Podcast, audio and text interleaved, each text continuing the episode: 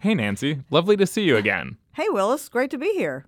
So, we took a little bit of a break, and during that time, we actually kind of like hung out, thought about the arts, and asked people what they wanted to know during a cut and paste. Yeah, and what people told us was that they wanted to hear just more stories about artists' work and what drives them, and also stories about their lives. So, when you think of artists, you sometimes think of materials and you think of tools. So, when you think of artist tools, Nancy, what do you picture? Well, for visual artists, of course, like, you know, obviously paint and maybe clay and metal. And for musical artists, of course, there's, you know, all the instruments and more and more the laptop and, you know, choreography for a dancer. So, one artist, Nika Marble, is a local creator who also works with liqueurs, fresh herbs, and a little lime. Yeah, and her studio for that is behind the bar at Olio and Elaia in the Botanical Heights neighborhood of South St. Louis. There, she's a mixologist and bar manager, but her first loves are music and collage making. I'm Willis Ryder Arnold. And I'm Nancy Fowler. And this is Cut and Paste, St. Louis Public Radio's arts and culture podcast.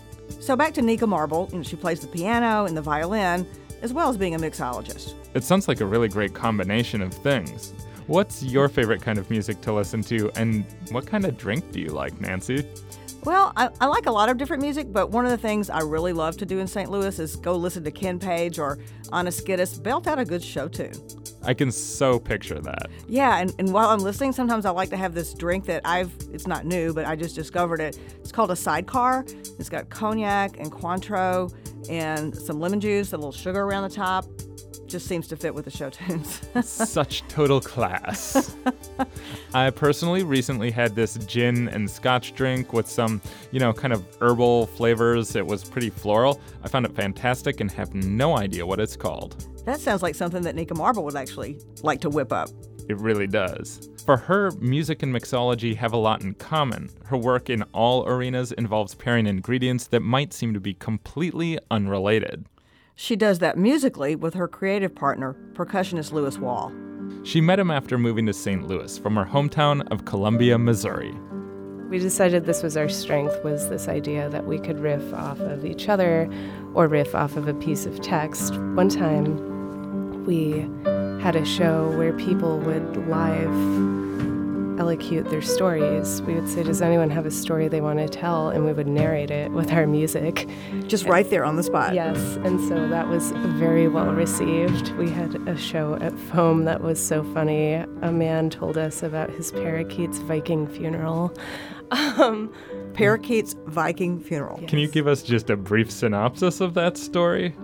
From what I remember, the parakeet died, and there's a pond in the backyard and they made a boat out of loose driftwood and set it aflame.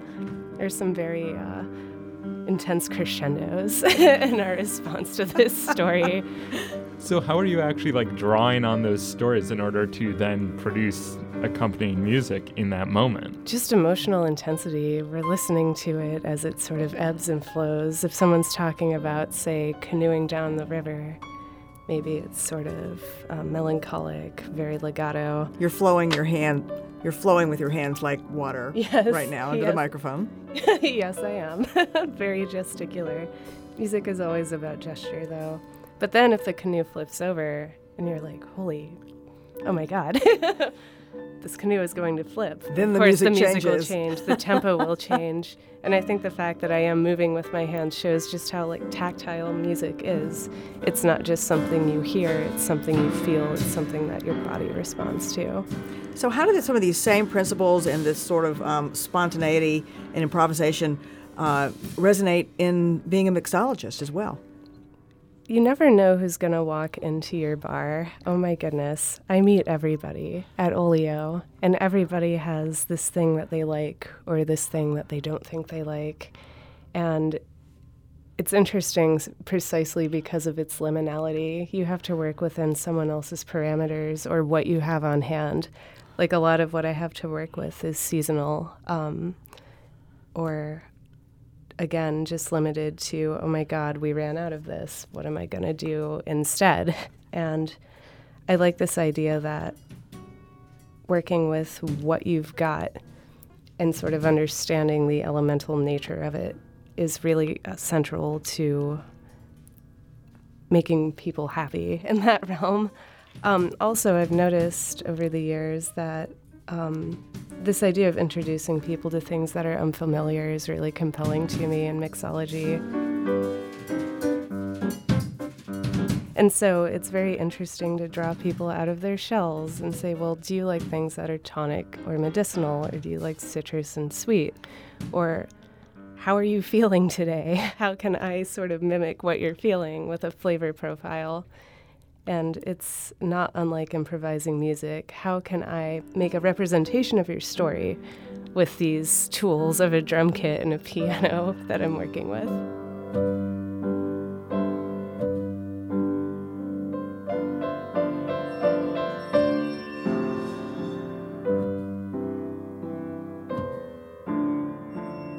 I was going to say it kind of puts you in this position where you're both totally in control, but in control of something that is not easily expressed to you beforehand. It's yes. like being in control of something very acute in the midst of total chaos.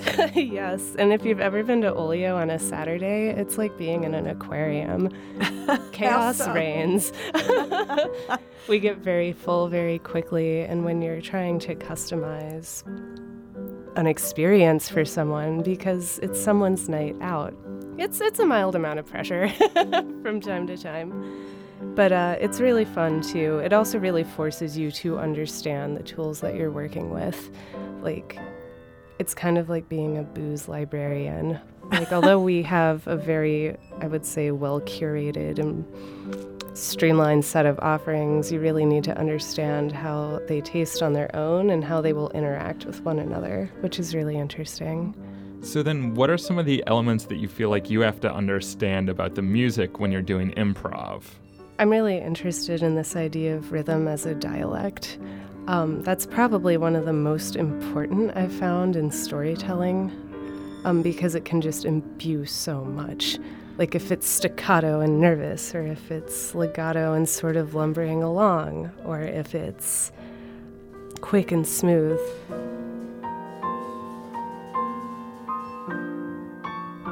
It can just say so much without saying anything specific at all, which is really interesting that it's both like this universal language and through the storytelling completely specific to that context. You mentioned earlier with your music references to the novelist Vladimir Nabokov, yeah. although you pronounced his name differently. Oh, Nabokov. and of course, you're right because you uh, grew up in a household where your parents um, were native Russian speakers. Is that right? My parents are of Russian heritage. The Russian I know is from my grandma. okay, so how did that background and sort of the, the the austere intellectual quality that we sometimes imbue with that culture. How does that sort of come to bear uh, in all of your creative pursuits? Um, that's a really interesting question. I've always been sort of fascinated by this cultural heritage as a person who is tied to it but is completely American, growing up quite literally in the middle of the Midwest. I was always interested in the stories because, particularly Gogol and Nabokov, precisely because they are so austere, so dark, but also so funny and sardonic. And I liked that the two qualities could be concurrently true. Nikolai Gogol actually said that I'm trying to translate it in my head, but something along the lines of, you know, comedy and tragedy are such a short distance apart. They're two poles of the same concept. And so I've always been attracted to that idea of relationships between things that are seemingly opposite. How do you bring that into the music then, in terms of like dealing with ideas that are opposites and then united in sounds and rhythms and any other kind of ambience?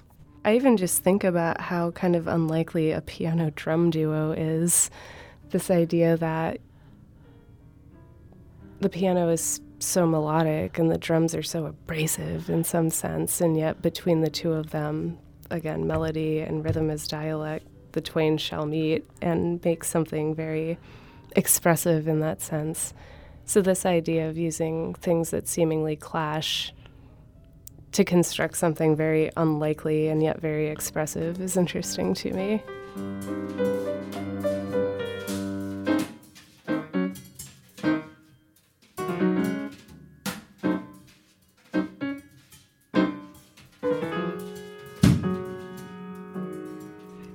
See that concept sort of rolling out in your other work as well, your other creative pursuits of mixology and even visual art making? Oh, definitely. Like in the visual art realm, I mostly work with collage and a little bit of painting. And one of the fascinating things with collage is that not only are you limited to materials that you're finding in your environment, but you can selectively cut and paste. Haha. Thanks for the promo. Oh my God. but um, this idea that you can take completely disparate elements and sort of tessellate and arrange them to make a completely new form is very interesting to work with. It's also terribly calming to cut shapes out with an X-Acto knife after a rough service. I'm curious, how does that actually play in then? Your schedule as a bar manager is. What is your schedule as a bar manager? Oh, sorry, I should. Oh, no, no, not at all. Um, I work six days a week, pretty much from four until the end. So What's the end? um, the end can be anywhere between 11 or 1. So And then are you coming home and doing creating then? Or you, I imagine you're not necessarily banging out on a piano at one in the morning. No, I try to do a little artwork. I try to put in an hour visually every day just because it's therapeutic for me. Put in some time after work, sort of wind down, maybe have a drink, and then during the day, I have an entire day to myself. It's a little bit rough near the end, but still, there's quite a bit of time to be had. And I find that as a person who finds it difficult to stay disciplined without my schedule being complete and total chaos, that I am a lot more productive having like a demanding job or a busy schedule in that sense. And the job, despite being so rigorous, is very invigorating in the sense that um, I do get to use my creativity there. It's not, re- it's never repetitive. It's never the same. It's sometimes infuriating, existential. Sometimes it's very joyful. Sometimes you have these customers who just broaden your world.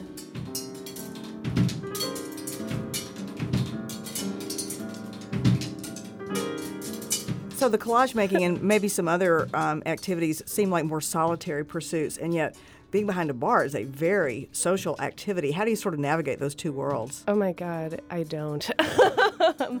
so it's actually kind of difficult as a person who is incredibly introverted but has a very extroverted job. It's kind of a, I won't say a leech of energy, but it does draw from parts of me that are sort of limited. So the bartending is almost like a performance in and of itself.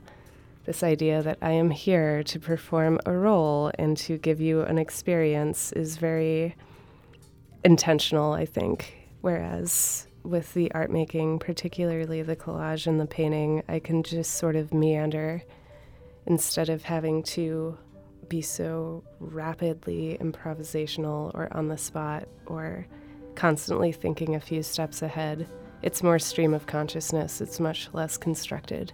Do you worry then that people kind of lead with you as a mixologist or put too much emphasis on your day job when you have these creative endeavors that are drawing on kind of this same skill sets? Yeah, I actually do worry about that. And it can also be a challenge to put out and create work when you're working the kind of job I do, when you're the face of a place, or when you're managing anything. when you have to sink that much time into it, I think there's kind of an inevitable identity crisis where, oh my God, am I an artist who waits tables? Am I a waiter who occasionally makes art? This is a uh, a thing that has worried myself and a lot of my friends in their lives, and I think there's a balance to be found, but it's really hard to get there. I don't even know if I've found it yet. I find that the more I make things, the better I feel about it, which is why even if I'm completely exhausted, I have to put in the time, or else I will just feel awful.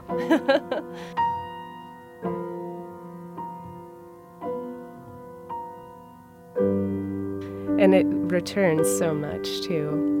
I had a show at the Chess Hall of Fame recently, the imagery of chess St. Louis artists. It stemmed from an interaction with one of my bar regulars, um, a local painter named Peter Mannion, who suggested me um, to be a part of this show just based on some flyers that I'd made with some of my collage work. And it led to something much bigger and something very fun, and it broadened my network of artists here. I met a lot of people whose work I was unfamiliar with, and I almost couldn't believe it was happening in St. Louis. But there's a very lively art scene here and fashion scene, and I think its experimental music is one of the best in the country, honestly.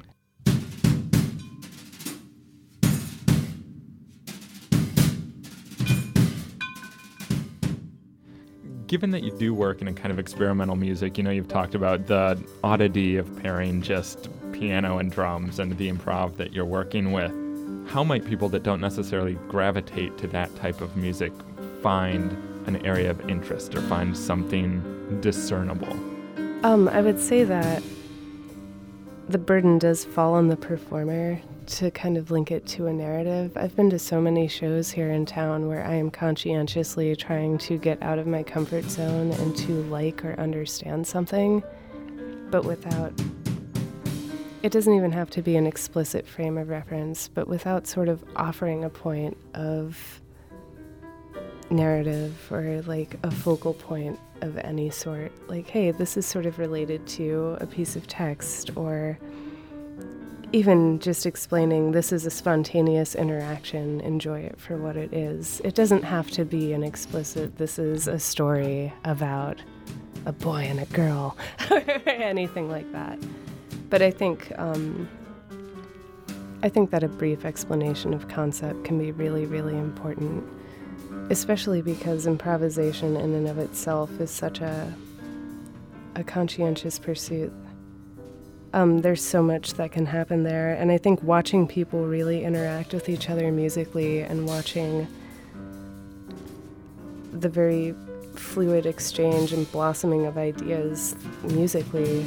Um, it's music to be seen, not heard. Like listening to it on a record and then watching it happen and unfold in front of you is such a different experience.